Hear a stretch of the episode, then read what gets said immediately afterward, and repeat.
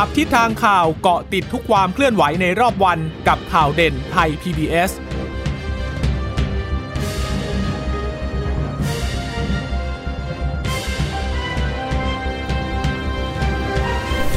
วัสดีค่ะ สวัสดีค่ะต้อนรับคุณผู้ฟังสู่ข่าวเด่นไทย PBS นะคะ เราพบกันเป็นประจำทุกวันจันทร์ถึงศุกร์บ่ายๆแบบนี้ค่ะอัปเดตข้อมูลข่าวสารที่เกิดขึ้นในรอบวัน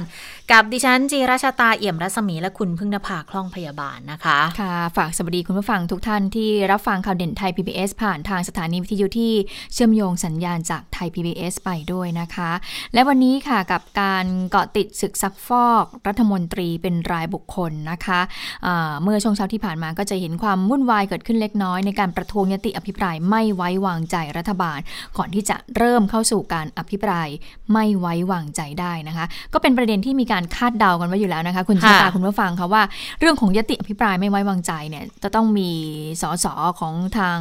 ฝั่งรัฐบาลเนี่ยต้องลุกขึ้นมาประท้วงแน่ก็คือไม่อยากให้ทางเอ่อผู้นำฝ่ายค้านในสภาผู้แทนราษฎรนั้น อ่านยตินั้นทุกถ้อยคำนะคะ ค่ะ คือก็มีการถกเถียงกันอยู่ คือเริ่มต้นเปิดประชุมมาปุ๊บก็เถียงกันในเรื่องนี้มาก่อนเลยนะคะ แต่ว่าทางประธานชวนหลีกภัยเนี่ยก็ยืนยันกันนะว่า ก็ยติผ่านมาแล้วทุกอย่างนี่ แล้วถ้าเกิดว่าไม่ได้อ่านอะไรที่มันนอกเหนือไปจากสิ่งที่เขียนไว้ในยติก็ไม่มีเหตุผลให้ต้องลุกขึ้นมาาประท้วงหรือทักท้วงใด ๆ ทั้งสิ้นนะคะ แต่ว่าเรายังคงต้องติดตามอยู่ เพราะตอนนี้เนี่ยยังไปไม่ถึงประเด็นที่มีการพูดถึงในเรื่องที่อาจจะ มีการอ้างอิงกับทางกับสถาบันเบื้องสูง เพราะว่าตอนนี้เนี่ยเอ่อคุณเสรีพิสุทธิ์พลตำรวจเอกเสรีพิสุทธิ์ก็ยังคงอภิปรายในเรื่องบ่อนอยู่ เพราะว่าวันนี้ตั้งแต่เช้านะคะ ถ้าถ้าได้เรียงกันมา กว่าจะเปิดประชุมได้ก็กินเวลาไปเกินเวลาเลยเวลาที่นัดหมายกันไว้ประมาณ 45 นาทีนะเขานัดหมายกัน 9 โมงกว่าจะได้เริ่มจริง ๆ ก็9โมง45นะคะแล้วพอเริ่มมาเสร็จก็ก็หาลือกันเกี่ยวกับเรื่องยติ ไปสักเกือบเกือบชั่วโมงเนี่ย กว่าที่คุณสมพงษ์จะได้เริ่มอ่านยตินะคะ แล้วก็ ประท้วงกันอีกสักสองสามรอบ อืม ก็ดูเหมือนว่าน่าจะอ่านยติกันครบนะ ก็ดิฉันกับคุณชะตาก็ติดตามเอ่อชมอยู่เนี่ย ก็คิดว่าเอ่อคุณสมพงษ์เนี่ยจะอ่านไปแบบเอ่อตลอดรอดฝั่งแล้วเนาะ แต่ก็เอ่อสุดท้ายเนี่ยก็มีการลุกขึ้นเอ่อมาประท้วงนะคะ ก็เป็นขาประจำเจ้าเดิม ก็มีคุณไพบูลย์นิติตะวันค่ะนะคะ ก็ลุกขึ้นมาสองครั้ง คุณปรินาไกรคุปนะคะ แต่ว่าสุดท้ายแล้วนะคะก็ผ่านไปด้วยดี เพราะว่าประธานชวนหลีกภัยเอ่อประธานสภาผู้แทนราษฎรเขาก็ยืนยันว่ายติเนี่ยไม่ได้มีการก้าวล่วงถึงอ่าสถาบันเลยนะคะค่ะแต่ว่าก็ยอมรับว่าเป็นข้อกล่าวหาที่รุนแรงอยู่เหมือนกันนะคะสำหรับตัวพลเอกประยุทธ์จันทร์โอชานะคะค่ะแล้วก็หลังจากที่อ่ายติผ่านไปคุณสุทินคลังแสงประธานวิปฝ่ายค้านก็ลุกขึ้นอภิปรายเป็นเอ่อคนแรกนะคะค่ะก็มีการเปิดออกมาเอ่อ ใช้เวลาประมาณเกือบ 2 ชั่วโมงเต็มๆนะ แต่ว่าเท่าที่ฟังดูเนี่ยมันก็เป็นการพูดในภาพรวมอะนะคะค่ะพูดภาพรวมว่าทางฝ่ายค้านเนี่ยจะอภิปรายพลเอกประยุทธ์ในมุมไหนประเด็นไหนแง่มุมไหนก่อนที่ช่วงบ่ายพลตำรวจเอกเสรีพิสุทธิ์เตมียเวทนั้นจะลุกขึ้นมาอภิปรายในปัญหาบ่อนพนันแต่ว่าค่ะพอลุกขึ้นอภิปรายยังไม่ทันอะไรเลยคุณพลตำรวจเอกเสรีพิสุทธิ์ก็พูดถึงเรื่องของบ่อนพนันโดยเฉพาะเรื่องของบ่อนพนันลอยฟ้า แต่ก่อนที่จะมีการหยิบยกว่านายกเนี่ย ไร้ความรู้ความสามารถเอ่อในการจัดการบริหารปัญหาบ่อนพนันได้ยังไงอะก็มีการเปิดภาพฉายวิดีโออในช่วงที่ตนเองเนี่ยเป็นเอ่อเขาเรียกว่าอะไรเป็นผู้บัญชาการตำรวจเป็นแห่งมือชาปติราบเป็นมือปราบอ่าเป็นมือปราบมือบอลอยู่ในขณะนั้นนะก็เลยทำให้ปราบบอลมีสสเนี่ยลุกขึ้นมาเอ่อค้านอยู่เหมือนกันบอกว่า เอ๊ะ ฟังมาตั้งนานละยังไม่ได้เข้าเนื้อเข้าประเด็นสักทีเลยนะคะ แล้วประธานสภาผู้แทนราษฎร ณขณะนั้นที่เป็นประธานทำหน้าที่ก็คือคุณสุประชัยโพค่ะสุก็บอกว่าก็ท้วงเหมือนกันนะบอกว่า ขอให้พลตำรวจเอกเสรีพิสุทธิ์เนี่ยเอ่อได้พูดอภิปรายในช่วงของการบริหารราชการแผ่นดินในช่วงของพลเอกประยุทธ์สิถ้ามาเกริ่นตรงเนี้ยมันผมก็ฟังมาตั้งนานแล้วนะ ยังไม่ได้เข้าเนื้อเข้าประเด็นเลย น่าจะเข้ามาถึงเอ่อในช่วงของการจัดการนะคะของพลเอกประยุทธ์ได้แล้วนะคะ แต่ว่าค่ะเนี่ยแหละก็มีการลุกขึ้นมาประท้วงเหมือนเดิมนะคะค่ะก็ไม่รู้ว่าเขาให้เวลากันคนละกี่ชั่วโมงเนาะเพราะว่าอย่างพลตำรวจเอกเสรีพิสุทธิ์นี่ก็อุ้ยถ้าเกิดตั้งแต่บ่ายนี่ก็สองชั่วโมง สองชั่วโมงแล้วนะโอ้คุณสุทินก็สองแล้วใช่ไหมคะ คุณพลตำรวจเอกเสรีพิสุทธิ์อีกสองเนี่ย แล้ววันนี้เนี่ยที่เขาวางเป้าเอาไว้นะคะ วันแรกก็บอกมาแล้วล่ะ คนแรกวันแรกก็คือพลเอกประยุทธ์แน่ ๆ อยู่แล้วนะคะ ที่จะโดนอาจจะถึงวันพรุ่งนี้ตอน ครึ่งวันเลยอะ่ะหนึ่งวันครึ่งนะคะ แล้วก็ในสัดส่วนลำดับที่จะอภิปรายของทางเพื่อไทยนะ บอกว่าวันแรก 15 คนค่ะ ก็จะมีคุณสมพงษ์อมรวิวัฒน์อันนี้ก็ลุกขึ้นพูดยติไปแล้ว คุณสุทินคลังแสงก็ไปแล้วนะคะ แล้วเดี๋ยวก็จะมีคุณจุลพันธ์อมรวิวัฒน์สสเชียงใหม่ คุณชนนาในแพทย์ชนนาสีแก้วนะคะสสน่าน คุณประเสริฐจันทรรวงทอง สสนครราชสีมา คุณจิราพรสินทุไพรสสร้อยเอ็ดคุณสมคิดเชื้อคงนะคะ สสอุบล คุณครูมานิตสังพุ่ม สสสุรินนะคะ แล้วก็มีคุณจิรายุห่วงทรัพย์ สสกทมด้วย คนที่ 10เนี่ยจะเป็นคุณประเดิมชัยบุญช่วยเหลือ สสกทม คนที่ 11 ค่ะ คุณวิสารเตชะธีราวัตรสสเชียงรายนะคะ แล้วก็จะมีคุณยุทธพงศ์จรัสเสถียรวันนี้ด้วยนะ คนที่ 12 สสมหาสารคาม 13 คุณอุบลศักดิ์บัวหลวงงาม สสสระบุรีนะคะ แล้วก็คุณสงวนพงมณี สสลำพูน เป็นลำดับที่ 14 15 ก็คือคุณชัยยาพรหมา สสอุดรธานี และ 16 ค่ะ คุณสรันวุฒิสรันเกต สสอุตรดิตนะคะ แล้วก็ พลตำรวจเอกเสรีพิสุทธิ์ก็อธิบายอยู่อภิปรายอยู่ตอนนี้ มีชื่อของคุณอมรัตโชคประมิตรกุลสสบัญชีรายชื่อของก้าวไกลด้วยที่มีคิวจะอภิปรายกันในวันนี้นะก็ โอ้ค่อนข้างจะใช้เวลากัน เดี๋ยวคนหลังๆ ไปคงจะไม่ได้เวลาเยอะสักขนาดนี้แล้วล่ะ เพราะจริง ๆ ถ้าบอกว่าฝ่ายค้าน 42 ชั่วโมงนะคะ ตามที่บอกมา บอกว่าจะมีคนอภิปรายทั้งหมดเนี่ย 38 คน ถ้าเฉลี่ยแบบ ทุ่นๆเลยนะ ก็จะได้คนละประมาณหนึ่งชั่วโมงหนึ่งชั่วโมงกับอีกนิดหน่อย แต่ทีนี้ถ้าหักคุณสุทินออกไปละสองก็เหลือสี่สิบใช่ไหมพลตำรวจเอกเซรีพิสุทธิ์ไปอีกสองแล้วก็เหลือสามสิบแปดก็เท่ากับว่า เดี๋ยวคนอื่นๆเนี่ยก็อาจจะได้คนละไม่ถึงชั่วโมงแล้วล่ะ ก็ต้องดูว่าใครจะได้มากได้น้อย หรือว่าจะมีหมัดเด็ดจุดไหนข้อมูลเด็ดอันไหนที่จะสามารถนำมาหักลบความน่าเชื่อถือห รือว่าเป็นสิ่งที่ทางรัฐมนตรีที่เกี่ยวข้องจะต้องใช้ความพยายามอย่างหนักในการอภิในการอธิบายความเกี่ยวกับข้อกล่าวหาทั้งหมดนะคะนะคะ แค่เป็นเรื่องของปัญหาบ่อนพนันที่พลตำรวจเอกเสรีพิสุทธิ์ก็มีการเกริ่นมาไว้เนี่ย ก็ใช้เวลานานอยู่เหมือนกันนะคะ จนทางสสทางพักพลังประชารัฐก็ลุกขึ้นมาอภิปราย บอกว่าถ้าอภิปรายแบบไม่จำกัดเวลาอย่างนี้ ผมก็จะอภิผมก็จะค้านแบบไม่จำกัดเวลาเช่นเดียวกันนะคะ มันก็เลยทำให้ก็ต้องยาวไป ซึ่งเมื่อสักครู่ที่ผ่านมาก็จะเห็นว่าทางประธานเนี่ยก็พยายามที่จะให้พลตำรวจเอกเสรีพิสุทธิ์เนี่ย ได้พยายามเเข้าประเด็นในส่วนที่ของอปัญหาบ่อนพนันที่มันเกิดขึ้นจากการที่พลเอกประยุทธ์นั้นไร้ความสามารถนะคะอะอันนี้ก็เป็นบรรยากาศในภาพรวมที่เรามาให้คุณผู้ชมได้คุณผู้ฟังนั้นได้ติดตามกันตั้งแต่ช่วงเช้าจะเห็นได้ว่ามันก็ยังไม่ได้มีสาระอะไรที่มันเข้มข้นจับเนื้อหา ได้ประเด็นอะไรมากนักนะคะ ทีนี้มาดูความเคลื่อนไหวของนายกรัฐมนตรีนิดหนึ่งเขาบอกว่าวันนี้เนี่ยผู้สื่อข่าวของเราก็รายงานบอกว่าวันนี้นายกเนี่ยดูมีสีหน้าท่าทีที่ไม่มีความกังวลอะไรนะ ดูเหมือนจะอารมณ์ดีด้วยซ้ำนะคะก็เข้าสภาตั้งแต่ช่วงเช้าก็มาเข้ารับฟังการอภิปรายนะคะ ซึ่งเเรื่องนี้พลตำรวจเอกประยุทธ์ก็บอกว่าเออผม โอเค ผมจะฟังการพิปรายด้วยการรับฟังข้อมูลด้วยท่าทีที่นิ่งที่สุดนะคะอ่าแล้วก็บอกว่าแล้วก็ถามว่านายกเนี่ยจะอยู่ร่วมฟังการพิปรายตลอดเลยหรือเปล่า นายกก็บอกจ้าจ้านี่จ้าจ้ากับกับนักข่าวด้วยนะคะ แล้วถามว่ามีอะไรต้องกังวลไหมพลเอกก็อยู่บอกจ้าจ้าจ้านะคะ แล้วส่วนคะแนนโหวตล่ะก็ถามนายกเหมือนกันคะแนนโหวตรัฐมนตรีจะเท่ากันเลยหรือเปล่าพลเอกประยุทธ์ก็บอกว่า แล้วแต่จ้า นะคะทีนี้อย่างไรก็ตามก่อนอันนี้ในการประชุมครมเมื่อวานนี้เนี่ยนายกก็มีการย้ำนะบอกว่าก็หวังว่าคะแนนอภิปรายเนี่ยจะใกล้เคียงกันทุกพักนะคือรัฐมนตรีหมายความว่ารัฐมนตรีทุกท่าน ทุกคนที่ถูกอภิปรายเนี่ยจะใกล้เคียงกัน ก็ต้องร่วมกันรับผิดชอบ อย่าให้มีปัญหาภายในนะ ทุกคนต้องช่วยกันชี้แจง ขณะที่การชี้แจงของนายกนั้น ก็จะมีการปรับท่าทีโดยจะไม่ลุกขึ้นตอบโต้กรณีที่ถูกพาดพิงทุกประเด็น แต่ว่าจะสรุปแล้วก็ชี้แจงเป็นช่วงเวลา และประเด็นใดเกี่ยวข้องกับกระทรวงใดก็จะให้รัฐมนตรีที่เกี่ยวข้องนั้นชี้แจง นะคะ ค่ะก็บรรยากาศก็คือคักตั้งแต่เช้ากันอยู่แล้วแหละสำหรับการอภิปรายในวันนี้นะคะ แล้วก็ผ่านล่วงมาถ้าเกิดเรามาสรุปกันอีกทีสำหรับช่วงเช้าที่คุณสุทินเป็นคนเปิดประเด็นแบบกว้างๆทั้งหมดเลยนะคุณสุทินเขาจะมีการพูดถึงบอกว่าการอภิปรายครั้งนี้นะคะ เป้าหมายเนี่ยคือหวังให้เกิดการเปลี่ยนแปลงให้ดีขึ้น มีการแก้ไข แล้วจะได้เห็นว่าความล้มเหลวของรัฐบาลมีอะไรบ้างก็จะนำร่อง ชี้เป้าให้เพื่อให้เพื่อนสสอีก36 คนเนี่ยคุณสุทินเปรียบนี้บอกว่าเป็นเหมือนเครื่องบิน 36 ลำทิ้งระเบิดใส่เป้า แล้วก็จะปิดท้ายขบวนด้วยนายแพทย์ชนน่านสีแก้วของพรรคเพื่อไทยเลยจะมาเก็บกวาด เพราะว่าสาเหตุความล้มเหลวที่นายกจะต้องปรับนะคะ มีอยู่ประมาณ 3-4 ข้อคือ 1. ปรับวิธีคิดในการบริหาร 2. คือดูเนี่ยต่างชาติเหมือนไม่ค่อยยอมรับ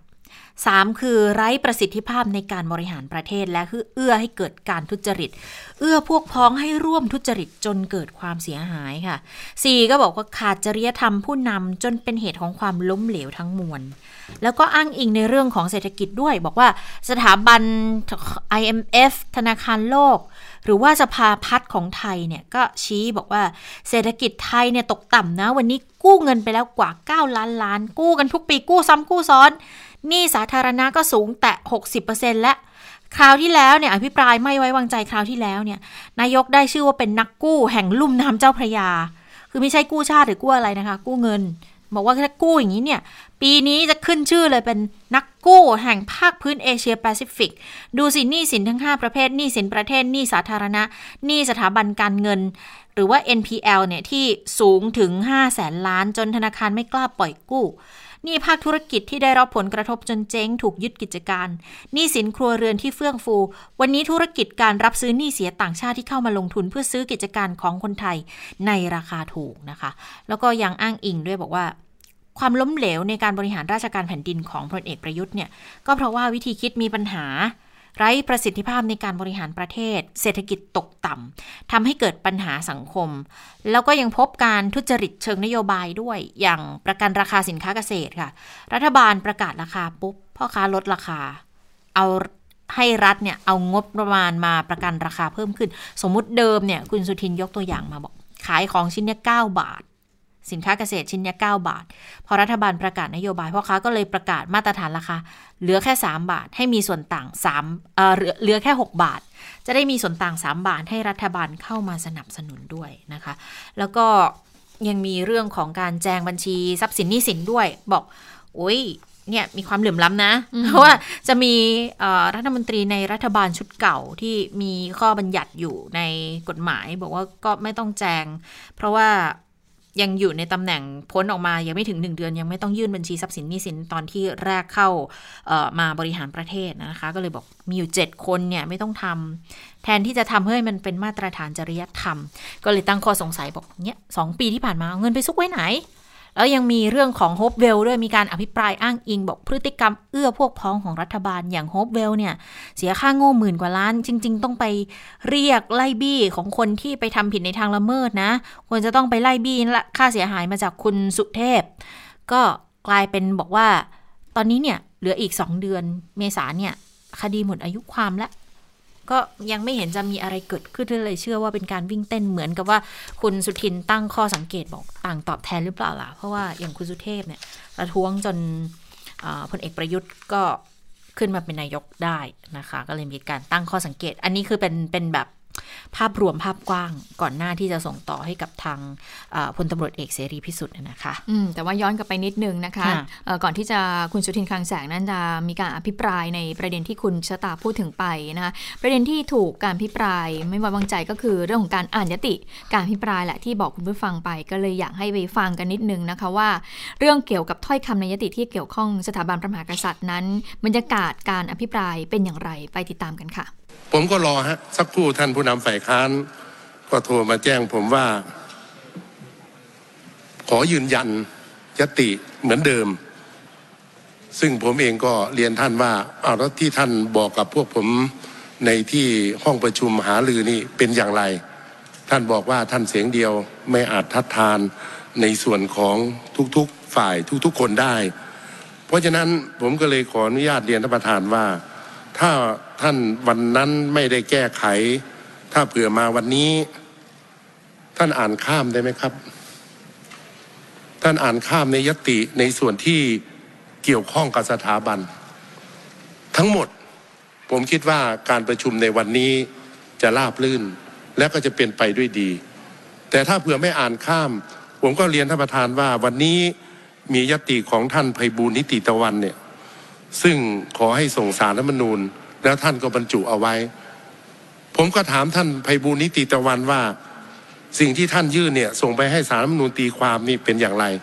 ท่านก็บอกไว้ป้องปามว่า ถ้ามีการอภิปรายก้าวล่วงเลยในส่วนของการอภิปรายเกี่ยวกับสถาบัน อันเป็นที่เคารพและหวงแหนของพวกเราทุกๆคนเนี่ยจะทำกันอย่างไร ท่านบอกว่าเอาตรงนี้ไว้ป้องปาม ผมก็เลยขออนุญาตเรียนท่านประธานผ่านไปยังท่านผู้นำฝ่ายค้านในฐานะที่เป็นประธานวิปรัฐบาล ก็ต้องขออนุญาตว่าในส่วนตรงนี้ถ้าท่านทำได้ก็จะเป็นประโยชน์มหาศาลกับในการอภิปรายในครั้งนี้ ก็เลยเรียนท่านประธานในเบื้องต้นไว้ก่อนครับ กล่าวโดยสรุปง่ายๆ ก็คือข้อกังวลของท่านน่ะมันสามารถแก้ปัญหาได้โดยพูดคุยแล้วก็กระตุ้นเตือนสำนึกกันว่า อันไหนควรไม่ควร แต่ไม่ควรจะไปแก้หลักกฎหมายหรือหลักกฎระเบียบมาสนองตอบกับหลักความสำนึก เท่านั้นเองครับท่านประธานครับ เพราะฉะนั้นวันนี้ก็พวกเราก็ได้หารือกันว่า ก็คงจะต้องยึดหลัก ถ้ายติเขียนแล้ว อ่านไม่ครบละเว้นเสียเนี่ยมันหนึ่งเหมือนกับยอมรับว่าคำวินิจฉัยของท่านประธานนะไม่ชอบ การบรรจุครั้งนี้ผิดนะ วกเราทำไม่ได้ แต่ก็คงจะต้องอาศัยท่านประธานบารมีท่านประธาน แล้วก็จุดยืนของท่านประธานที่จะต้องอธิบายชี้แจง เรื่องนี้ให้กับเพื่อนสมาชิก จึงเรียนว่าไม่สบายใจจริง ๆ แต่ก็จำเป็นต้องยึดหลัก และเอาบรรทัดฐานนี้ไว้ไว้กับคนรุ่นหลังฮะจำเป็นต้องอ่านยติ มันเป็นไปตามนั้นส่วนว่าในการอภิปรายเนี่ยเราได้เตือนกันอยู่แล้ว รับผิดชอบสูงอยู่แล้วว่า เรื่องอย่างนี้นี่ ควรไม่ควร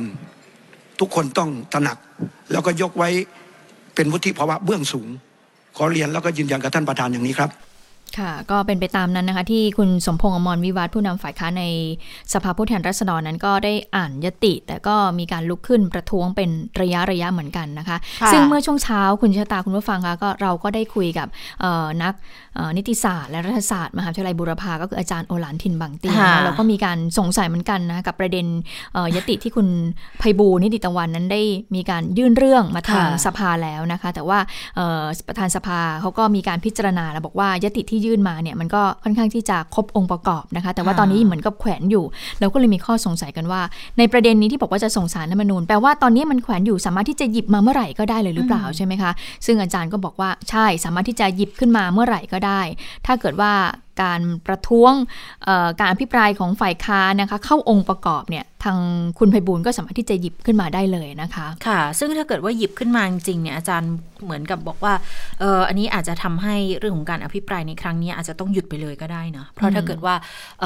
การหยิบขึ้นมาปุ๊บเนี่ยอาจจะต้องใช้สองขยัก คืออันดับแรกเนี่ยถ้าเกิดมองว่าการอภิปรายมันเป็นไปในแนวโน้มที่น่าจะมีการพาดพิงสถาบันปุ๊บแล้วเนี่ยคุณไพบูลเกือบหยิบยกขึ้นมาบอกว่าเนี่ยมียตินี้รออยู่นะ ว่าจะส่งอ่ายติอภิปรายเนี่ยไปให้สารรัฐธรรมนูญพิจารณาหรือเปล่าอันดับแรก คือต้องให้สมาชิกเนี่ยยกมือก่อนกึ่งหนึ่งนะคะว่ารับรองว่าให้หยิบยตินี้มาพิจารณาได้ อันนี้ครั้งที่หนึ่งแล้วค่อยยกมือลงมติกันอีกครั้งหนึ่งว่าจะให้ส่งเรื่องให้สารรัฐธรรมนูญตีความไหมค่ะถ้าสมมุติว่าได้เสียงข้างมากไปบอกว่าให้ส่งเรื่อง ก็เท่ากับว่าการอภิปรายครั้งนี้อาจจะต้องยุติไปก่อนเลยอืมคือต้องหยุดเพราะว่าต้องต้องรอให้สารรัฐธรรมนูญ มีคำวินิจฉัยอย่างใดอย่างหนึ่งมา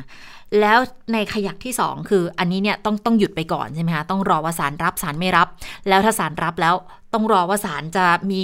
คำพิจารณาออกมาเมื่อไหร่ ถ้าเกิดเอ่อสารใช้เวลาพิจารณาไปสักเดือนหรือเดือนกว่าอย่างเงี้ย มันพ้นสมัยประชุมไป หมดวาระหมดสมัยประชุมปุ๊บ ก็ไม่ได้แล้วก็ใช่หไหมมายความว่ายังไงอืมปีนี้ก็อภิอภิปรายไม่ได้แล้วอืมเพราะว่ายติอภิปรายเสนอได้ปีละครั้งอืมนะคะจะลงมติไม่ลงมติก็ตามได้ปีละครั้งอย่างเงี้ย ก็เท่ากับว่าอันนี้เป็นเหมือนกับการสกัด แล้วก็เหมือนกับที่ตรงฝ่ายค้านตามที่มีการกล่าวหากันเลย บอกว่าพยายามที่จะล้มการอภิปรายอย่างนี้ได้หรือเปล่าหนีจการอภิปรายหรือเปล่าหนีการอภิปรายหรือเปล่า ก็มองอาจารย์ก็บอก เขามองอย่างนี้ได้เหมือนกันนะ แต่ว่าก็อาจจะต้องชี้แจงกับประชาชนแหละ เพราะว่าพอจะอภิปรายเนี่ยประชาชนก็ก็อยากฟังเพราะว่าจริงๆเวทีอภิปรายมันก็คือพื้นที่ให้คุณได้แก้ต่างในสิ่งที่เขากล่าวหาเหมือนกันอืมนะคะดังนั้นก็เลยมองว่าคืออันนี้คุยนอกรอบด้วยบางส่วนอาจารย์ก็บอกว่า อันเนี้ยอาจจะเป็นไม้เด็ดของเขาเลยก็ได้ ถ้าเกิดมองแล้วว่าเออมันมันน่าจะสุ่มเสี่ยงมากเกินกับ เรื่องของการแอบอ้างสถาบันหรืออย่างไรก็ตามนะอืมก็ก็เลยบอกอุ้ยอาจารย์อย่างนี้เป็นการเมืองไหมก็บอกแน่นอนแน่นอนเยการเมืองใช่ใช่แน่อืมๆซึ่งซึ่งก็เริ่มถึงเรื่องของยติที่มีการเขียนเกี่ยวกับสถาบันด้วยนะคะ อันนี้ถ้าเกิดว่าย้อนไปตั้งแต่ตอนที่ตอนต้นการอภิปรายเรือก่อนที่จะมาอ่านยติเลยอะนะคุณชวนมีการพูดถึงถึงเหตุการณ์หนึ่งก็บอกว่าจริง ๆ ในสมัยที่มีการอภิปรายเอ่อรัฐบาลของคุณอภิสิทธิ์ ก็เคยมีการเขียนยติในลักษณะคล้ายแบบนี้เหมือนกัน ที่มีการพูดถึงสถาบันเนี่ย แล้วก็ดูแล้วจริง ๆ ก็ไม่ได้เป็นการที่จะไปก้าวล่วง เพราะว่าเอ่อลักษณะเนี่ยก็คล้ายๆแบบนี้แหละ คือเป็นการกล่าวหารัฐบาลว่าไปแอบอ้างสถาบัน คือไม่ได้เป็นการพูดถึงสถาบันโดยตรงอืมหรือว่ามีการพาดพิงถึงสถาบันโดยตรง อาจารย์ก็มองว่าเนี่ยมันก็ ก็การเมืองนั่นแหละมันมันชัดเจนเลยว่าค่อนข้างที่จะเป็นเรื่องของการเมือง แล้วในรายการอาจารย์ก็พูดเหมือนกันเนาะบอกค่ะว่าเนี่ยดูแล้วอะทั้งสองฝ่ายเลยอะมองได้เลยถ้ามองด้วยสายตาเป็นกลาง เท่ากับว่าตอนนี้ทั้งสองฝ่าย หยิบสถาบันมาเป็นตัวประกันเลยนะ อืมเพราะทางหนึ่งก็เหมือนกับว่าพยายามจะไม่ให้พูดถึง อีกทางหนึ่งก็พยายามที่จะเชื่อมโยงในลักษณะใดลักษณะหนึ่งมองถึงการพัดพิงมองถึงการไปอิงแอบกับทางสถาบันแอบอ้างกับ ทางสถาบันก็กลายเป็นว่าทางสถาบันเหมือนเหมือนเป็นตัวประกันเลยอืมจริง ๆ ถ้าเกิดละทิ้งตรงนี้เข้าไปเนี่ย แล้วก็เอ่อพูดได้เนื้อได้น้ำนะเข้าเข้าประเด็นนะ ก็ค่ะเชื่อว่าไม่น่าจะเกี่ยวข้องกับสิ่งที่มีการเป็นห่วงกันเอาไว้นะคะ อันนี้ก็เป็นสิ่งที่เกิดขึ้นอยู่เหมือนกัน นี่แหละเรื่องของการยติอภิปรายไม่ไว้วางใจ ปรากฏว่าก็พูดกันประเด็นนี้ค่ะจะอ่านครบไม่ครบเนี่ยแหละค่ะมันก็ทำให้ล่วงเวลาเนี่ยมันก็เลยมาจนถึง 10โมงกว่าแล้วนะคะกว่าจะได้มีการอภิปรายนะคะ และเมื่อเริ่มอ่านได้ไม่ทัน 5 นาทีเลย ปรากฏว่าก็มีการลุกขึ้นอภิปรายแน่นอนค่ะ เจ้าขับประจำก็คือคุณไพบุญนิติตะวันนั้นก็ลุกขึ้นมาประท้วงเป็นระยะไปฟังเสียงกันค่ะ คือท่านผู้อภิปราย นะท่านผู้นำฝ่ายค้านได้กล่าวถึงพระมหากษัตริย์ โดยไม่จำเป็น ซึ่งมีเหตุผลกับท่านประธาน การที่ไปกล่าวถึงในตอนต่อมาอีกนะฮะล้วนแล้วแต่เป็นเรื่องที่จะทำให้สถาบันซึ่งทรงอยู่เหนือการเมือง ซึ่งจะต้องทรงเป็นกลางทางการเมือง แล้วก็ต้องระมัดระวังไม่ให้สถาบันพระมหากษัตริย์ต้องถูกนำไปเป็นคู่แข่งหรือฝักใฝ่ทางการเมืองฝ่ายใดอย่างเข่งขัด นะถ้ามีวิธีการใดดำเนินการ ก็จะมีผลเสียหายต่อความเป็นกลางดังนั้นท่านผู้อภิปรายได้นำมาเสนอในการจะอภิปรายนี้ล้วนแล้วแต่เป็นการทำให้มีปัญหาที่เสียหายต่อสถาบัน ดังนั้นจึงถือว่าไม่มีความจำเป็นครับที่จะต้องอภิปราย ดังนั้นผมต้องขออนุญาตให้ท่านประธานด้วย กรุณาวินิจฉัยครับสิ่งที่ผมกล่าวมานั้นอยู่ในคำวินิจฉัยสารรัฐธรรมนูญสมควรแล้วครับครับสมควรแก่ครับคำประท้วงแล้ว ท่านผู้นำฝ่ายค้านอ่านยังไม่ตกหล่นเลยแม้แต่คำเดียวตามยติที่อนุมัติไว้คำประท้วงไม่มีการกระทำความผิดข้อบังคับใด ๆ เชิญต่อนะครับ ค่ะอันนี่ก็เป็นแค่ส่วนหนึ่งเท่านั้นนะ อันนี้รู้สึกจะเป็นครั้งแรกเลยที่มีการอ่าประท้วงแล้วแล้วครั้งที่สองก็มีการประท้วงอีกคือ คือในยติเนี่ยจะมีการพูดถึงเกี่ยวกับสถาบันอยู่ประมาณ 3คำค่ะ ในของในส่วนของนายกข้อกล่าวหาของนายกทั้งนั้นเลยนะคะ ก็สามครั้งที่ก็ก็มีการลุกขึ้นมาเออไม่ใช่สามมีเยอะกว่านั้นนะคะ มีประมาณ ห้ามั้งสามถึงห้าถ้าดิฉันจำไม่ผิดแต่ว่าประท้วงจริงๆสามครั้ง เพราะว่าคุณชวนก็ยืนยันไปตามเดิม บอกก็ยติผ่านมาทุกอย่าง ครบถ้วนสมบูรณ์มีการบรรจุแล้ว แล้วก็เอ่อคุณสมพงศ์ก็อ่านคือไม่ได้ตกหล่นไม่ได้เพิ่มเติมใด ๆ ขึ้นมาเลย ดังนั้นก็ไม่น่าที่จะมีปัญหาใด ๆ อีกนะคะ แต่ทีนี้ก็ต้องดูแล้วแหละว่า พอถึงเวลาถ้ามีการอภิปรายในในประเด็นที่มีการหยิบยกขึ้นมาเนี่ย จะประท้วงกันมากน้อยแค่ไหน เพราะขนาดว่ายังไม่ถึงช่วงที่มีการอภิปรายในเรื่องนี้เลย เรื่องบ่อนเองคุณเสรีพิสุทธิ์ขึ้นเนี่ย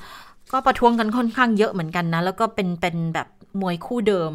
ทั้งนั้นเลยมวยทุกคู่ อย่างคุณศิระเองก็ลุกขึ้นประท้วง คุณปารินาเอง ก็ลุกขึ้นประท้วงพลตำรวจเอกเสรีพิสุทธิ์ด้วยนะคะ อย่างที่คุณพึ่งนภาเล่าให้ฟังบอกว่าเหมือนเป็นการแอบเอ่อโฆษณาผลงานของตัวเองซะมากกว่าใช่ในฐานะที่เป็นมือปราบบ่อนยังไม่ได้พูดถึงเลยว่าเอ่อพลเอกประยุทธ์เนี่ยปล่อยปละให้มีการมีบ่อนการพนันขึ้นยังไงนะคะแล้วก็ยังไม่ได้มีหลักฐานอะไรที่ชัดเจน ทำนองนี้นะคะ ก็เลยกลายเป็นเรื่องเป็นราวที่มีการประท้วงกันอยู่บ่อยครั้งอยู่เหมือนกันนะคะค่ะมาดูความเห็นของสสกทมพักเพื่อไทยกันบ้างนะ ที่พูดถึงเรื่องของการที่รัฐบาลขู่ประท้วงหากอ่านยติพาดพิงสถาบัน คุณจริยุห่วงทรัพย์ค่ะ ก็บอกว่ายติ ไม่ไว้วางใจที่ฝ่ายรัฐบาลเนี่ยพยายามมองว่าเกี่ยวข้องกับสถาบันเนี่ยเรื่องนี้รัฐบาลกำลังดูถูกพวกเดียวกันนะหากคิดว่าไม่ควรบรรจุก็ต้องไปต่อว่าประธานและรองประธานสิทั้งสองคนน่ะซึ่งยติเนี่ยไม่พาดพิงถึงสถาบันเลย แต่ว่าพาดพิงถึงตัวนายกที่ไปส่วนเกี่ยวข้องหรือไม่ เป็นคำถามที่สังคมอยากรู้นะ ฉะนั้นไม่ว่าจะท้วงแบบไหนก็เป็นสิทธิ์ของสสแล้วก็จะพิสูจน์ว่าสังคมนั้นคิดเห็นกันอย่างไรนะคะ นอกจากนี้คุณจริยูก็บอกว่าการอภิปรายครั้งนี้มีคนโทรศัพท์เข้ามาหลายคนมากเลยนะ อยากบอกเหมือนกันนะคะ คุณจริยุบอกอย่างนี้บอกว่าเอ่อรัฐมนตรีทั้งหลายไม่ต้องโทรมา ไม่ต้องโทรมาอืมเคลียร์เลยมาไม่เคยมีอะไรกับรัฐมนตรีนะคะ การพิปรายจะเกิดขึ้นก็เชื่อว่าประชาชนน่ะให้ความสนใจว่ารัฐมนตรีที่ถูกอภิปรายเนี่ยมีพฤติกรรมช่อฉนอย่างไร บางเรื่องเนี่ยยิ่งกว่าทุจริตเชิงนโยบาย แม้ว่าการอภิปรายไม่ไว้วางใจรัฐบาลเนี่ยเอ่อจะมีการยกมือให้ผ่านได้ก็ตาม แต่ว่าประชาชนเขาก็จะเป็นผู้ที่ร่วมลงมติด้วย ในฐานะที่เป็นหนึ่งในผู้อภิปรายในวันพรุ่งนี้นะคะค่ะคุณจริยุกบอกว่าจะพูดถึงกระทรวงศึกษาธิการอืมกระทรวงคมนาคม และก็กระทรวงมหาดไทยมตอนนี้มี เตรียมข้อมูลไว้โอ้หมดแล้วค่ะค่ะ แล้วก็มีการสอบถามอยู่เหมือนกันอย่างที่คุณจิรายุบอกไงเมื่อสักครู่บอกรัฐมนตรีไม่ต้องโทรมาเคลียร์ผู้สื่อข่าวก็เลยถามกลับเลย บอกว่าอะแล้วที่ผ่านมามีรัฐมนตรีมาเคลียร์ไหมคุณจิรายุก็บอกไม่มีมาเคลียร์แต่ว่ามีการต่อสายจากคนที่รู้จักรัฐมนตรีมาหาเพื่อน มาถึงพักพวกของตัวเองก็พยายามสอบถาม คือคงเหมือนจะถามแนวข้อสอบอะเนาะว่า จะพูดเรื่องอะไรนะคะ แล้วก็อาจจะรู้จักสื่อมวลชนบ้าง แต่คุณจิรายุก็บอกว่าทีเด็ดเนี่ยเป็นเรื่องของที่มีข้อมูลที่จะต้องใช้เวลาในการทำความเข้าใจมากพอสมควร ฝ่ายค้านอาจจะชี้ให้เห็นถึงพฤติกรรมที่เกิดขึ้นว่าสมควรจะไว้วางใจหรือไม่ แล้วอีกเรื่องหนึ่งที่จะเรียกร้องไปถึงรัฐบาลนะคะ นั่นก็คือปัญหาโครงการเราชนะ อันนี้ร้องเรียนกันหลายคนเลย แต่ไม่คิดว่ารัฐบาลเนี่ยจะคิดว่าสังคมไทยมีโทรศัพท์มือถือกันเยอะ แต่ข้อเท็จจริงปรากฏว่าคนแก่เดินทางกันเป็นร้อยกิโลไปหาธนาคารกรุงไทย เพื่อที่จะลงทะเบียน นะคะ อันนี้ก็เป็นอีกส่วนหนึ่งที่น่าจะมีการหยิบยกขึ้นมาเหมือนกันนะ อืม แต่ว่าที่ผ่านมาจะเห็นว่าคุณจริยุส่วนใหญ่ก็จะพูดถึงเรื่องเศรษฐกิจใช่ไหมค่ะแต่ว่าครั้งนี้เนี่ยเอ่อเห็นบอกคุณจริยุเนี่ยจะพูดถึงเรื่องของกระทรวงศึกษาธิการคมนาคมอืมแล้วก็กระทรวงมหาดไทยนะคะ แต่ว่าถ้าไปค่ะดูในเรื่องของกระทรวงศึกษาธิการนะคะ ก็มีค่ะกระแสกันเหมือนกันมาตั้งนานแล้วตั้งแต่ก่อนพิปรายนะครับ โดยในพักร่วมรัฐบาลเองเนี่ยก็ทางสสพักร่วมบอกว่าเดี๋ยวจะเอ่อ ลงมติเนี่ยโหวตให้น้อยนะสำหรับอืมรัฐมนตรีนัทพลทีพสุวรรณนะคะ ในเรื่องนี้เนี่ยแน่นอนว่ารัฐมนตรีเจ้ากระทรวงก็ต้องถูกจับตาจากนักเรียนค่ะนะคะ ที่ก็ก่อนหน้านี้ก็จะเห็นบรรยากาศที่ท่านเนี่ยไปพูดคุยกับนักเรียนเอ่อข้างๆกระทรวงศึกษาธิการมาแล้วนะคะ วันนี้นักเรียนเลวค่ะ มีการเปิดยติฝ่ายค้าน 10 ข้อซักฟอก ของเออคุณนัทพลทิพย์สุวรรณนะนะคะ ว่าเป็นคนไร้ความสามารถไร้คุณธรรมนะคะมีหลากหลายเลยก็บอกว่า 10 ข้อซักฟอกเนี่ยที่มีการพูดถึงเนี่ยก็มีแฮชแท็กขึ้นเลยนะค่ะอ่าก็มีตั้งแต่เรื่องของไม่มีความซื่อสัตย์สุจริตเป็นที่ประจักษ์ไม่เคารพหลักการสิทธิมนุษยชนละเว้นบกพร่องการปฏิบัติหน้าที่ ไร้ประสิทธิภาพ ไร้ภูมิปัญญาไร้ความสามารถไร้คุณธรรม ขาดวุฒิภาวะความเป็นผู้นำที่ดี เลือกปฏิบัติไม่ยึดหลักนิติธรรม ใช้อำนาจแทรกแซงการปฏิบัติหน้าที่ของข้าราชการประจำแสวงหาประโยชน์โดยทุจริตมีพฤติกรรมช่อฉน ปล่อยปะละเลยให้มีการทุจริตแล้วก็มีการ จงใจปกปิดข้อมูลเพื่อปิดบังการทุจริต แล้วก็กระทำผิดรัฐธรรมนูญ กฎหมายข้อบังคับและระเบียบ แล้วก็ไม่ยึดถือธรรมาพิบาลด้วยนะคะ อันนี้ก็เป็นยติที่นักเรียนกลุ่มนักเรียนเลวนะคะ ก็มีการติดตามเรื่องของการพิปรายอยู่ แต่ว่าถึงแม้ว่าจะไม่ได้ถูก อภิปรายในประเด็นเหล่านี้ แต่ว่ากลุ่มนักเรียนเลวก็จะบอกว่านี่แหละก็จะเป็นยติที่กลุ่มนักเรียนเลวนั้นตั้งขึ้นมา เพื่อที่จะสะท้อนมองไปยังภาพของออการบริหารของทางคุณนัทพลทิพย์สุวรรณค่ะ ค่ะ อาจจะเป็นเหมือนกับการจะจัดอภิปรายคู่ขนานอย่างนี้หรือเปล่า เพราะว่าทางกลุ่มรัษฎรเองก็บอกว่าเขาจะติดตามการอภิปรายจะเป็นลักษณะของการอภิปรายคู่ขนานกันไปด้วยนะคะทีนี้มาดูความเชื่อมั่นของทางภาคเอกชนกันบ้างว่าเขามีความกังวลมากน้อยหรือไม่อย่างไรนะเกี่ยวกับเรื่องื่องของการซักฟอกนะคะ แต่ว่าก็เป็นคุณกลินสารสินประธานกรรมการหอการค้าไทย และสภาหอการค้าไทยก็บอกว่า ภาคเอกชนไม่กังวลใด ๆ ต่อการอภิปรายค่ะ เพราะมองว่าทุกคนเนี่ยหวังดีกับประเทศชาติ แล้วดำเนินทุกอย่างตามกติกา ไม่เอาปัญหาทางการเมืองมาตอบโต้กันไปมานะ แล้วก็เชื่อว่านายกรัฐมนตรีและรัฐมนตรีที่ถูกอภิปรายเนี่ยจะสามารถชี้แจงได้ หากต้องมีการปรับเปลี่ยนแก้ไขตามข้อท้วงติง รัฐบาลก็จำเป็นที่จะต้องปฏิบัติให้ถูกต้องนะคะ อันนี้ก็น่าสนใจอยู่เหมือนกันนะ เพราะว่าหนึ่งในเป้าหมายที่คุณสุทินเขาพูดไว้ว่าเป้าหมายการอภิปรายครั้งนี้เนี่ย ก็คืออันดับแรกคืออยากจะให้รัฐบาลเนี่ยฟังข้อมูลเสร็จแล้วอาจจะปรับวิธีคิด คือยอมรับแหละว่าว่าคนจะเปลี่ยนถึงขั้นแบบล้มรัฐบาลไม่ได้หรอก เพราะยังไงเสียงโหวตก็สู้ไม่ได้อยู่แล้ว แต่ว่าสิ่งที่ยังอยากจะให้เกิดขึ้นก็คือให้ให้รับฟังข้อมูล แล้วฟังดูว่าตรงไหนที่ไม่มีประสิทธิภาพตรงไหนที่ปรับได้เปลี่ยนได้ ปรับเปลี่ยนวิธีคิด ให้มองเห็นประชาชนมากขึ้นเนี่ย ก็อาจจะเป็นในข้อดี หรือไม่ก็ดูซิว่า รัฐมนตรีที่หยิบยกมาเนี่ยเขามองแล้วฝ่ายค้านเขามองแล้วว่าเป็นเป็นรัฐมนตรีที่เป็นจุดอ่อน ดังนั้นถ้าเกิดว่าปรับเปลี่ยนได้ก็ปรับเปลี่ยนซะอันนี้ก็จะเป็นอีก เป้าหมายหนึ่งนะคะอืมนะคะในเรื่องของอในการพิปรายครั้งนี้เนี่ยที่มีการซักฟอกสิบรัฐมนตรีเลยนะคะทั้งที่ก่อนหน้านี้นะในการพิปรายครั้งที่ผ่านมาจะเป็นรัฐมนตรีของพรรคพลังประชารัฐใช่ไหมคะก็ทำให้มีการตั้งข้อสังเกตจากอาจารย์สติธรด้วยนะบอกว่าไม่รู้ว่าการที่ฝ่ายค้านั้นยื่นอภิปรายไม่ไว้วางใจรัฐมนตรีสิบท่านเนี่ยแล้วไม่ได้มีแค่ 3ปอแต่ว่ามีพาดพิงไปถึงเรื่องของรัฐมนตรีทางแกนนำพรรคร่วมรัฐบาลด้วยเนี่ย ไม่รู้ว่าจะเป็นมันจะเป็นเขาเรียกว่าอะไรนะ จะทำให้ทางพักร่วมรัฐบาลเนี่ยมีความเป็นเอกภาพมากขึ้นหรือเปล่า เพราะอย่างที่แล้วเนี่ยก็คือว่าทางสสของพักพลังประชารัฐเนี่ยโดนอย่างเดียวใช่ไหมแต่ว่าครั้งนี้โดนหมดเลย กระจายไปยังทักทางพักแกนนำหมดเลยนะคะ ซึ่งก็มองว่า มันก็จะต้องมีการแบบว่าต้องจับมือกันไปอะเพื่อให้มีความเป็นเอกภาพนะคะ และเหมือนก็นายกก็ออกมาบอกแล้วเมื่อวานนี้ ซึ่งก็ทำให้หนังสือพิมพ์ออกมาพูดประมาณว่านายกขู่นะ ถ้าเกิดว่าลงมติไม่เสียงเท่ากันทุกคนนะคะ อันนั้นก็ต้องติดตามกันไป ทีนี้มาดูบรรยากาศ ข้างนอกสภาบ้างนะคะ ที่อาจจะไม่เกี่ยวข้องกับการประชุมสภาเลยนะคะ แต่ก็มีการเชื่อมโยงกันไปถึงเหมือนกันนะคะ หลังจากที่ทางศาลเนี่ยปฏิเสธการประกันตัวของสี่แกนนำราษฎร ก็คือนายพริชชิวรักษ์นายอนุนนำพา นายสมยศพฤกษาเกษมสุข และนายปฏิวัติสาหร่ายแยมนะคะเเมื่อวานนี้ศาลก็ปฏิเสธการประกันตัวก็ทำให้วันนี้มีความเคลื่อนไหวของรุ้งปนัสยา สิทธิจิรวัฒนกุล แกนนำแนวร่วมธรรมศาสตร์และการชุมนุมที่วันนี้ก็เดินทางไปยื่นจดหมายเปิดผนึก กับผู้ที่มีส่วนเกี่ยวข้องกับกระบวนการยุติธรรมตั้งแต่ช่วงเช้าเลยนะวันนี้ไปหลายที่มากเลยนะคะ ก็ตั้งแต่สารรัฐมนูญสารอาญา และช่วงบ่ายก็ไปที่สำนักงงานตำรวจแห่งชาติแล้วก็สำนักนายกรัฐมนตรีนะคะ เพื่อเรียกร้องให้กระบวนการยุติธรรมเนี่ยมีความเป็นกลางในการพิจารณาแล้วก็ดำเนินคดี รวมทั้งเรียกร้องนะคะ ให้มีการอนุญาตประกันตัว 4 ผู้ต้องหาในคดีมาตรา 112 ด้วยนะคะ ก็เป็นสิ่งที่คุณปรัชญาเนี่ยได้มา มีการเคลื่อนไหวออกมาไว้แล้วบอกว่ายื่นจดหมายเนี่ยเพราะว่าต้องการให้เห็นกระบวนการยุติธรรมที่มันแฟร์แต่ว่าในกรณีของสี่แกนนำเนี่ยคุณปนัสยาชี้อย่างนี้บอกว่า การไต่สวนมันยังไม่เริ่มขึ้นเลย เพิ่งส่งฟ้อง แปลว่าขั้นตอนการพิจารณาเนี่ยมันยังไม่เริ่มต้น เขาต้องได้รับการอนุมานไว้ก่อนว่าเป็นผู้บริสุทธิ์นะ จนกว่าจะมีคำพิพากษา ดังนั้นณเวลานี้เนี่ยยังเอาเขาไปขังไม่ได้ แต่ว่าศาลเนี่ยกลับไม่อนุญาตให้ประกันตัว โดยสารให้เหตุผลว่าอาจจะไปมีพฤติกรรมทำผิดซ้ำคุณปนัสยาบอกว่า อันนี้เป็นการเท่ากับว่าศาลเนี่ยไปตัดสินเขาแล้วนะว่าเขาทำผิดไปแล้ว ทั้งทั้งที่ยังไม่มีคำพิพากษาออกมาเลยนะคะ นอกจากมีความเคลื่อนไหวในวันนี้แล้ว วันพรุ่งนี้ก็บอกว่าในวันพรุ่งนี้นะอายการเนี่ยจะพิจารณาว่าจะฝั่งสั่งฟ้องตนเองในคดีมาตรา1นึหรือไม่ เพราะว่ามันเป็นคดีที่เกี่ยวเกี่ยวเนื่องกันกับสี่แกนนำนี้นะคะเออแล้วดูเหมือนว่าตอนนี้ธงจะออกมาแล้ว อันนี้คุณปรัชญาบอกอย่างนั้นนะคะ ค่ะ ก็มีการพูดถึงด้วยว่าถ้าเกิดว่าคุณปนัสยาต้องต้องถูกคุมขังอยู่ด้วยเหมือนกันในระหว่างการพิจารณาคดีเนี่ย แล้วเท่ากับว่าแกนนำหลักๆ ของทางกลุ่มราษฎรก็ต้องอยู่ภายในเรือนจำกันอีกแล้วเนี่ยนะคะ แล้วในการเคลื่อนไหวการขับเคลื่อนที่นัดหมายกันวันที่ 20 เนี่ยจะทำยังไง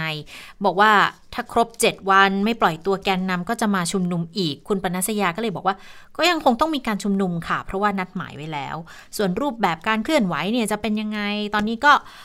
พูดคุยถกเถียงเรื่องการปรับกลยุทธ์ ปรับยุทธศาสตร์ต่าง ๆ แต่ขอยังไม่พูด เพราะส่วนตัวยังไม่ทราบเหมือนกันว่าพรุ่งนี้จะเกิดอะไรขึ้น แต่ว่าเป็นหน้าที่ของคนที่ยังอยู่จะพาขบวนการไปสู่เป้าหมายให้ได้ ก็บอกว่าขอให้เชื่อมั่นว่าจะทำอย่างดีที่สุดนะคะ ซึ่งหลังจากนั้น วันนี้เนี่ยช่วงบ่ายนั่นแหละก็ไปยื่นหนังสือที่กระทรวงยุติธรรมสารอาญารัชดาสำนักงงานตำรวจแห่งชาติ แล้วก็สำนักนายกรัฐมนตรีแต่คือคือช่วงเช้าไปถึงสารอาญาแล้วนะ ช่วงช่วงเที่ยง ตอนที่คุณกิติพรรายงานสดเข้ามาที่จับตาสถานการณ์โอ้ไม่ใช่วันนี้เป็นรายการพิเศษเรามีการรายงานสดเข้ามานะคะ แล้วก็บอกว่าเดี๋ยวจะไปสำนักงานตำรวจแห่งชาติและสำนักนายกรัฐมนตรี ตอนนี้ก็น่าจะไปครบเรียบร้อยทั้งสองที่แล้วนะ คะค่ะ ส่วนความเคลื่อนไหวในวันที่ 20 กุมภาพันธ์นะคะที่ทางกลุ่มแกนนำเนี่ยเขานัดกันเนี่ยทางคุณปรัญญาบอกว่าถึงไม่มีตนเนี่ยก็ก็คิดว่ายังคงมีความเคลื่อนไหวอยู่นะคะค่ะะมาดูเรื่องของสถานการณ์โควิด -19 กันที่แน่นอนว่าจะต้องถูกไปอภิปรายไม่ไว้วางใจด้วยนะคะคุณอนุทินชาญวรกูลรองนายกรัฐมนตรี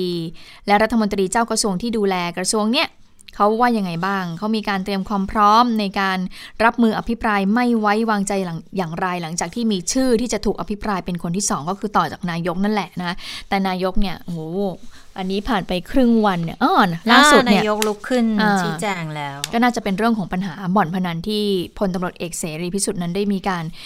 พูดถึงเอาไว้นะคะคะ โดยคุณนันทินบอกว่า สิ่งที่กระทรวงสาธารณสุขทำเนี่ยก็ทำตามภารกิจหน้าที่ทุกคนก็ทำงานอย่างหนักนะ ก็เลยมีความมั่นใจว่า จะสามารถชี้แจงประเด็นข้อสงสัยได้ทุกเรื่อง ส่วนการที่ฝ่ายค้านจะอภิปรายเกี่ยวกับโควิด -19 ก็ถือว่าเป็นวาระที่จะได้ชี้แจงในสิ่งที่มีการเข้าใจกันผิด คนที่ไม่ได้ทำงาน จะมารู้ดีกับคนที่ทำงานได้อย่างไรนะคะ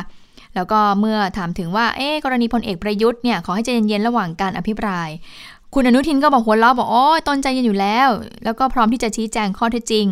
โชคดีนะที่ฝ่ายค้านไม่ตั้งยติว่าทุจริตตนไม่ต้องมาชี้แจงประเด็นที่ว่าไปทำผิดตรงไหน แล้วมาสร้างเรื่องกบเกินความผิดฉะนั้น ถ้าเป็นอย่างนั้นนะอาจจะเหนื่อย แต่ว่าไม่ได้ทำมาทำการเมืองเนี่ยไม่ได้คิดหาผลประโยชน์เลยนะคะ ค่ะ คืออย่างของคุณอนุทินนี่จะโดนในเรื่องของประสิทธิภาพในการทำงานมากกว่า ในการรับมือกับเรื่องของการระบาดของโควิด -19 แล้วก็การจัดหาวัคซีนที่ดูแล้วลักษณะบอกว่า เอ๊ล่าช้าไหมหรือว่าเอื้อประโยชน์ไหมคือไม่ได้ไม่ได้มองในแง่ของทุจริตขนาดนั้นนะคือจะเป็นลักษณะของการเอื้อประโยชน์บริษัทเดียวอะไรอย่างนี้หรือเปล่านะคะ แต่ว่าก็อย่างที่เราทราบกันนะเมื่อวานนี้คุณอนุทินก็บอกแล้วว่าเดี๋ยวเดี๋ยวเออไซโนแวคส่งวัคซีนมาประมาณ 24 เนี่ย มาแน่ๆ โอ้โหโอ้เป็นข่าวดีก่อนหน้าวันที่จะเริ่มการอภิปรายเลยนะ กว่าที่คุณอนุทินจะถูกอภิปรายเนี่ยน่าจะเป็นวันหลังๆ แล้วล่ะ วันนั้นก็คงจะมีข้อมูลอะไรมากขึ้น ที่จะนำมาพูดถึงในการแก้ข้อกล่าวหาในการอภิปรายแล้วนะคะเอาพอพูดถึงโควิด แล้วมาดูสถานการณ์โควิดกันบ้าง คือ ถึงแม้จะมีการอภิปรายในสภา เราก็ยังต้องติดตามสถานการณ์โควิดอยู่นะคะ เพราะว่าทางสบคก็ยังคงถแถลงอย่างต่อเนื่องในวันนี้ เป็นคุณหมอทวีสินค่ะมารับหน้าที่ในการถแถลงสถานการณ์ วันนี้เนี่ยถือว่าเป็นเรื่องที่น่าสนใจทีเดียวนะ เพราะว่าการติดเชื้อรายงานเพิ่มขึ้น 72 คนค่ะ ลดลงจากเมื่อวาน แล้วก็ลงมาเหลือ 2 หลักแล้วนะคะ ดึงลงมาเหลือ 2 หลักแล้วนะคะ แล้วก็เป็นการเป็นการติดเชื้อในระบบที่เฝ้าระวังและระบบบริการซะ 21 ค้นหาเชิงรุกในชุมชนซะ48 ค่ะ แล้วก็มาจากต่างประเทศพักใน SQ อยู่ 3 ตอนนี้ผู้ป่วยสะสมเพิ่มขึ้นเป็น 24,786 คนไม่มีเสียชีวิตเพิ่มด้วย แล้วถ้าเกิดว่านับตั้งแต่ 15 ธันวาค่ะ ผู้ป่วยสะสมก็จะอยู่ที่ 2549 คน ไทยยังอยู่อันดับที่ 114 ของโลกอยู่ ส่วนสถานการณ์ทั่วโลกเนี่ย ตอนนี้ผู้ป่วยสะสมก็ยังไม่แตะ 110 ล้านนะคะ แต่ยังอยู่ที่ 109 ล้าน6แสนกว่าราย ทีนี้เนี่ย ถ้ามาดูคลัสเตอร์ต่างๆ ณ ขณะนี้เนี่ย ก็จะมีคลัสเตอร์จุฬาตอนนี้บอกว่าจุฬานิวาสเนี่ยพบคนติดเชื้อในคลัสเตอร์นี้ 22 คนค่ะ กลุ่มใหญ่ ๆ 2 กลุ่มก็คือคนที่ทำงานชั้นเดียวกันอาคารเดียวกัน แล้วก็กลุ่มพนักงานรักษาความปลอดภัยที่พบการแพร่เชื้อจากการอาศัยทำงานกินข้าวร่วมกัน เข้าแถวใกล้ ๆ กัน แล้วก็อุ้ยที่สำคัญเลยจุดสแกนนิ้วนะคะ ก็เลยบอกที่ทำงานทุกแห่งถ้าเกิดมีลักษณะแบบสแกนนิ้วคล้ายๆกันเนี่ย ต้องระวังแล้วนะคะ แต่ข่าวดีอีกอย่างก็คือ 22 กุมภาค่ะ เดี๋ยวสบคจะพิจารณาผ่อนคลายสีแต่ละจังหวัดด้วย หลังจากที่สถานการณ์ดูเริ่มดีขึ้นแล้วก็จะมีการผ่อนคลายด้วยนะคะ เดี๋ยวกระทรวงสาธารณาสุขก็จะกำหนดรายละเอียดครั้งหนึ่งอื ค่ะในเรื่องของโควิด -19 ในพื้นที่กรุงเทพนะคะอัปเดตนิดหนึ่งวันนี้เนี่ยกรุงเทพไม่พบผู้ติดเชื้อรายใหม่เลยนะคะทำให้ตอนนี้เนี่ยผู้ติดเชื้อสะสมอยู่ที่ 924 คนเป็นอันดับ 2 ก็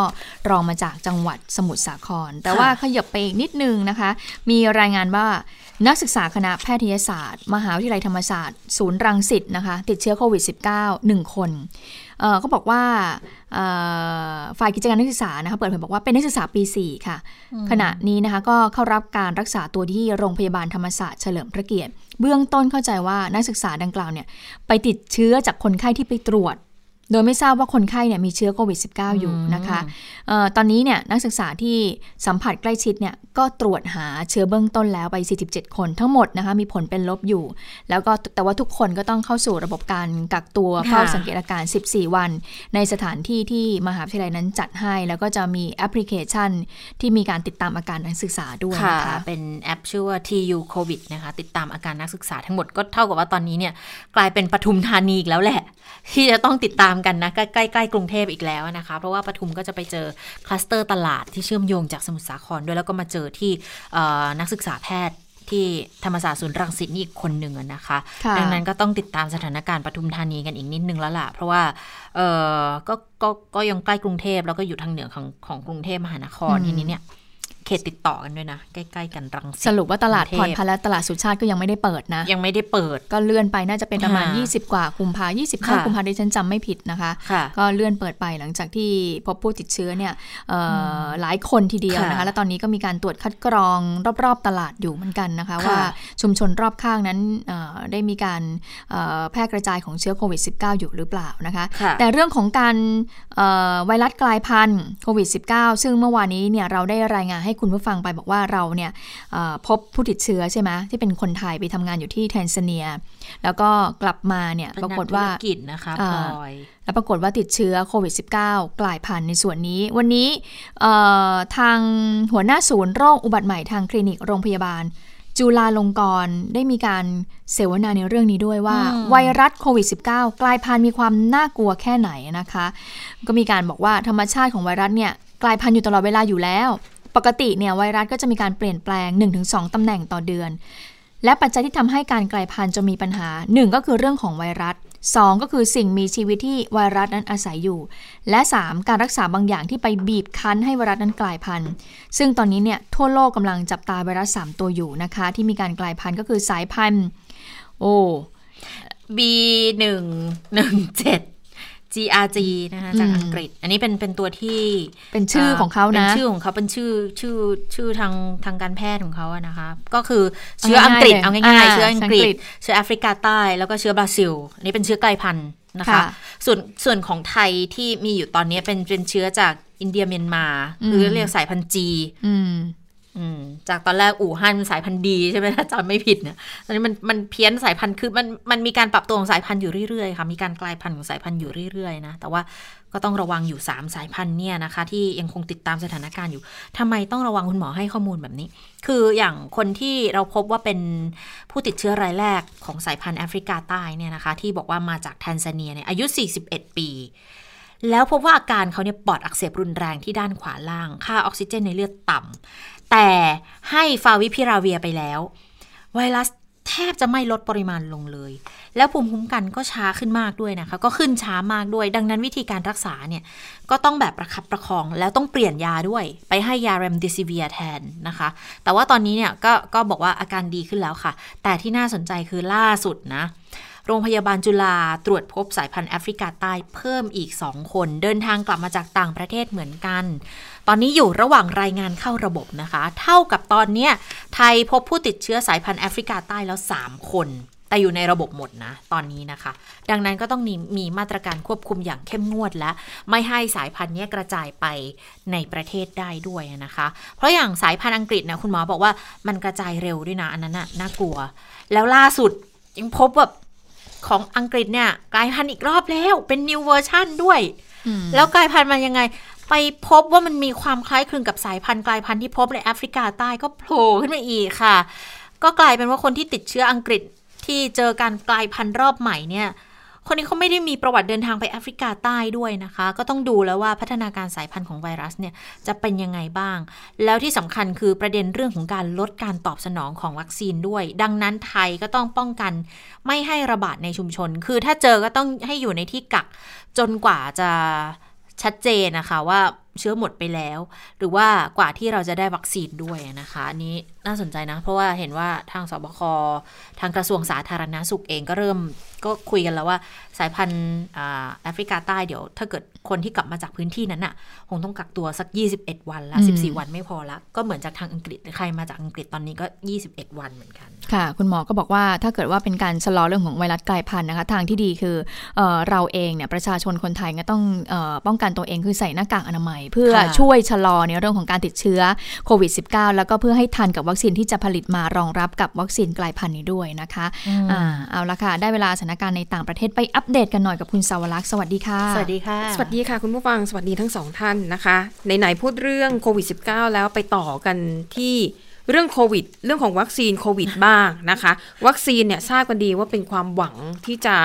ทำให้ชีวิตของเราเนี่ยกลับสู่ภาวะปกติได้มากที่สุด แต่ขณะเดียวกัน มันก็มีกลุ่มอ่าอ่าเรียกว่าอะไรนะ เครือข่ายอาชญากรรมนะคะที่ทำวัคซีนปลอมขึ้นมาขาย คืออันนี้เป็นข่าวที่ พบเป็นระยะระยะนะคะ ล่าสุดค่ะ ที่ประเทศจีน ทางการนะคะสามารถจับกลุ่มชายคนหนึ่งค่ะ ที่ทำวัคซีนโควิด -19 ขึ้นมาเองเก่งไหมล่ะก็คือเป็นวัคซีนปลอม วิจัยกันแบบเป็นพันวิจัยกัล้านเป็นพันล้านหมื่นล้านค่ะทำเองเลย แล้วไปดูนะวิธีการทำวัคซีนปลอมของชาวจีนคนนี้นะคะ คือใช้น้ำเกลือกับน้ำแร่ ฉีดเข้าไปในไซริง แล้วก็ไปทำฉลากที่มันดูคล้ายๆ กับวัคซีนของจริง ซึ่งฉลากเนี่ยมันคือเนื่องจากว่าเดี๋ยวนี้เอ่อเรื่องของข้อมูลการสื่อสารเนี่ยมันเยอะมากนะคะ ก็สามารถเข้าไปเซิร์ชหาได้ว่าไอฉลากวัคซีนของจริงที่เขาผลิตกันเนี่ย หน้าตาเป็นยังไงแล้วก็ไปทำเรียนแบบ แล้วก็ไปแปะใส่ลิงก์แล้วก็ขายนะคะเอ่อตำรวจนะคะพบเออของกลางมากถึงมากกว่า 58,000 โดสนะคะ ที่เป็นวัคซีนปลอม แล้วจะบอกว่า คือขายก่อนของจริงออกมาอีกอะ่ะคือของจริงเนี่ยกว่าจะได้รับการอนุมัติก็คือช่วงเดือนธันวาคมใช่ไหมคะ ปีที่แล้ว แต่ว่าวัคซีนปลอมอันนี้ขายกันตั้งแต่เดือนสิงหาคมปีที่แล้วนะคะ แล้วก็ผู้ที่ก่อเหตุเนี่ยเขาบอกว่าทำกำไรไปแล้วเนี่ยประมาณ 83 ล้านบาทโอ้แล้ววัคซีนปลอมที่ว่านี้ยังถูกส่งออกไปขายที่ฮ่องกง แล้วก็ส่งออกไปขายในต่างประเทศด้วย แต่ว่าในข่าวไม่ได้เปิดเผยนะคะว่าเป็นประเทศไหนบ้าง แต่หลักๆเนี่ยขายให้กับคนจีนด้วยกันเองเขาบอกวิธีการขายก็คือคือไปหลอกยังไงคนถึงเชื่อเขาบอกว่าคนขายเนี่ยไปหลอกว่ามีคนใน มีเส้นสายอยู่กับคนที่อยู่ในโรงงานผลิตวัคซีนสามารถนำของออกมาให้ได้ ก็เลยเอาไปขายนะคะ แล้วขายเนี่ย มีขายให้กับโรงพยาบาลด้วยนะ แล้วก็ขายในราคาแพงมากๆนะคะหนึ่งคือขายให้กับโรงพยาบาลสองไปหลอกคนตามชุมชนต่างๆว่าเนี่ยมีวัคซีนนะ คนในโรงงานเนี่ยแอบเอามาขายให้ มีจำนวนจำกัดนะ แล้วก็คนเนี้ยติดต่อมาแล้วจะไปฉีดให้ที่บ้าน หรือว่าอาจจะนัดแนะเจอกันแล้วคุณก็จอดรถ แล้วก็ฉีดวัคซีนให้เลยนะคะ นี่ก็คือเป็น กลโกงนะคะเป็นวิธีการโกงวัคซีนปลอมของชาวจีนค่ะ ซึ่งตอนนี้นะคะสำนักงานอายการของจีนเนี่ยก็เร่งสอบสวนเรื่องนี้ แล้วก็ขอความร่วมมือไปยังหน่วยงานท้องถิ่นต่างๆ โดยเฉพาะอย่างยิ่งตำรวจ ให้ช่วยกันสอดส่อง แล้วก็จับตาดูถ้าหากว่า พบพฤติกรรมที่น่าสงสัยว่าจะเข้าข่าย การหลอกขายวัคซีนปลอมเนี่ยก็ให้ร่วมมือกับตำรวจด้วยนะคะ เพราะเขาบอกว่าตั้งแต่ เกิดการระบาดเมื่อปีที่แล้วนะคะ จนถึงตอนนี้เนี่ยตำรวจสามารถจับกลุ่มผู้ที่เกี่ยวข้องกับการขายวัคซีนปลอมได้มากกว่า 20 ราย มีผู้ต้องหาประมาณ 70 คนแล้วนะคะและคาดว่าจากนี้ไปเนี่ยสถานการณ์ก็น่าจะแย่มากขึ้นเรื่อยๆ เพราะว่าวัคซีนของจริงเริ่มทยอยออกมาหลายตัวหลายยี่ห้อแล้ว การหลอกลวงก็น่าจะทำได้แนบเนียนมากยิ่งขึ้นนะคะ อันนี้ก็เป็น ประเด็นปัญหาที่ต้องช่วยกันติดตามค่ะไปดูที่พม่านะคะ วันนี้วันที่ 11 แล้วนะคะ ชาวเมียนมายังคงออกมารวมตัวประท้วงการทำรัฐประหาร บรรยากาศก็คล้ายๆ ของเดิม แต่ว่าสังเกตจำนวนผู้ชุมนุมจะลดลงไปหน่อย เพราะว่าช่องทางการสื่อสารผ่านออนไลน์เนี่ยถูกบล็อกหลายช่องทางนะคะการนัดแนะการนัดแนะกันเนี่ยทำได้ยากประกอบกับกองทัพเนี่ยระดมทั้งรถหุ้มเกราะ มีทั้งรถบรรทุกที่มีฐานประจำการอยู่หลายสิบนายเนี่ยกระจายอยู่ทั่วเมืองนะคะ ก็เลยทำให้คนรู้สึกหวาดกลัวเหมือนกัน โดยเฉพาะอย่างยิ่งกลุ่มผู้สื่อข่าวนะคะ มีข่าวว่าตอนนี้ก็คือหลายคนเนี่ยพยายามหลบหนีนะคะ คืออยู่บ้านตัวเองไม่ได้ เพราะว่าจะถูกตำรวจเนี่ยบุกเข้าไปจับกลุ่มตัวเมื่อไหร่ก็ไม่รู้ แล้วก็รูปแบบการทำอารยะขัดขืนก็ยังคงมีอยู่นะคะ แต่มีเคสหนึ่งนะคะที่ เรียกว่าได้รับเสียงชื่นชม เป็นการอารยขัดขืนคือกองทัพเนี่ยเขาก็จะนำรถหุ้มเกราะ รถทหารเนี่ยเ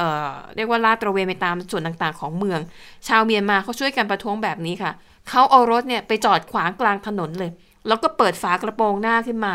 คือลักษณะเหมือนเวลารถเสียทำแบบนั้น แล้วก็ตำรวจแล้วก็ทหารบอกว่าย้ายรถออกไป ชาวเมียนมาก็จะบอกว่า อ๋อ รถมันเสียอืมมันย้ายไม่ได้ก็ต้องจอดกลางถนน แล้วเขาก็ทำแบบนี้กันบนถนนหลายสายนะคะทำให้การเคลื่อนทัพของรถหุ้มเกราะ แล้วก็รถบรรทุกของทหารเนี่ย ก็ค่อนข้างทำได้ยากนะคะ นี่ก็เป็นอีกรูปแบบใหม่ ๆ ก็สร้างสารรค์ดีเหมือนกันเนาะ อืม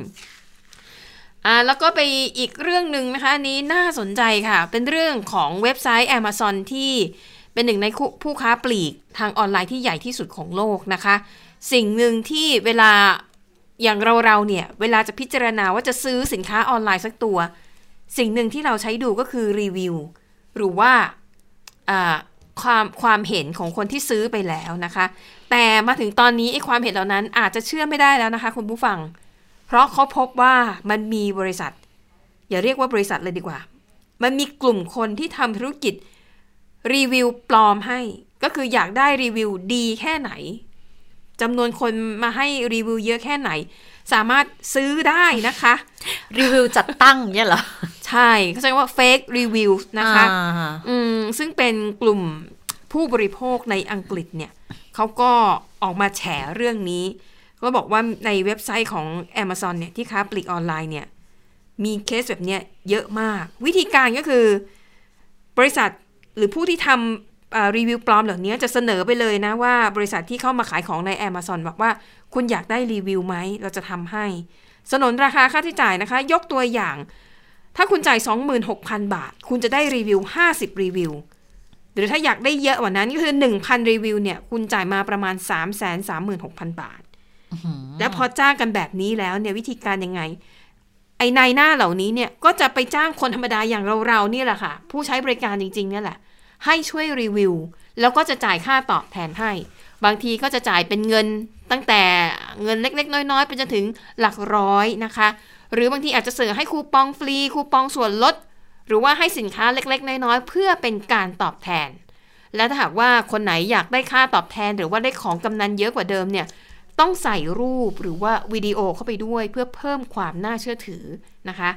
ซึ่งอันนี้ก็บอกว่าเป็นประเด็นที่ถือแล้ว ถือว่าจริงมันไม่ยุติธรรมนะ เพราะถ้ารีวิวเป็นของปลอมเนี่ยผู้ใช้บริการไม่ได้ให้คำวิจารณ์ตามความสัตย์จริง มันก็ถือเป็นการหลอกลวงผู้บริโภคอีกทางหนึ่งนะคะ ดังนั้นเขาก็เลยมีคำแนะนำค่ะว่า ถ้าสมมุติเราต้องการซื้อสินค้าออนไลน์ แล้วหวังว่าอาจจะไปยึดเอารีวิวต่างๆเนี่ย เป็นเครื่องมือในการตัดสินใจว่าสินค้าตัวนี้ดีหรือไม่ดี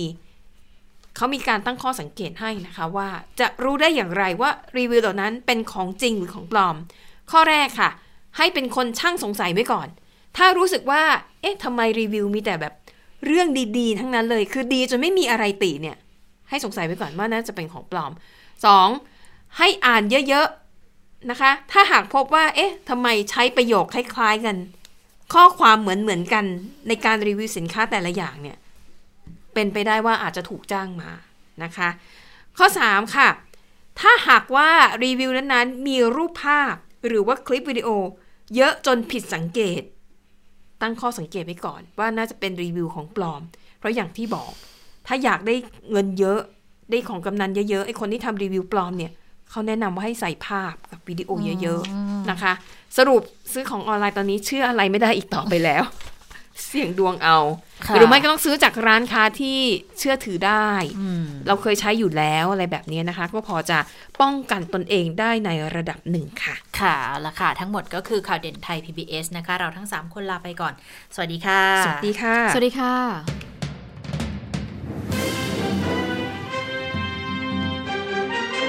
ติดตามข่าวเด่นไทย PBS ได้ทุกวันจันทร์ถึงศุกร์เวลา 15 นาฬิกา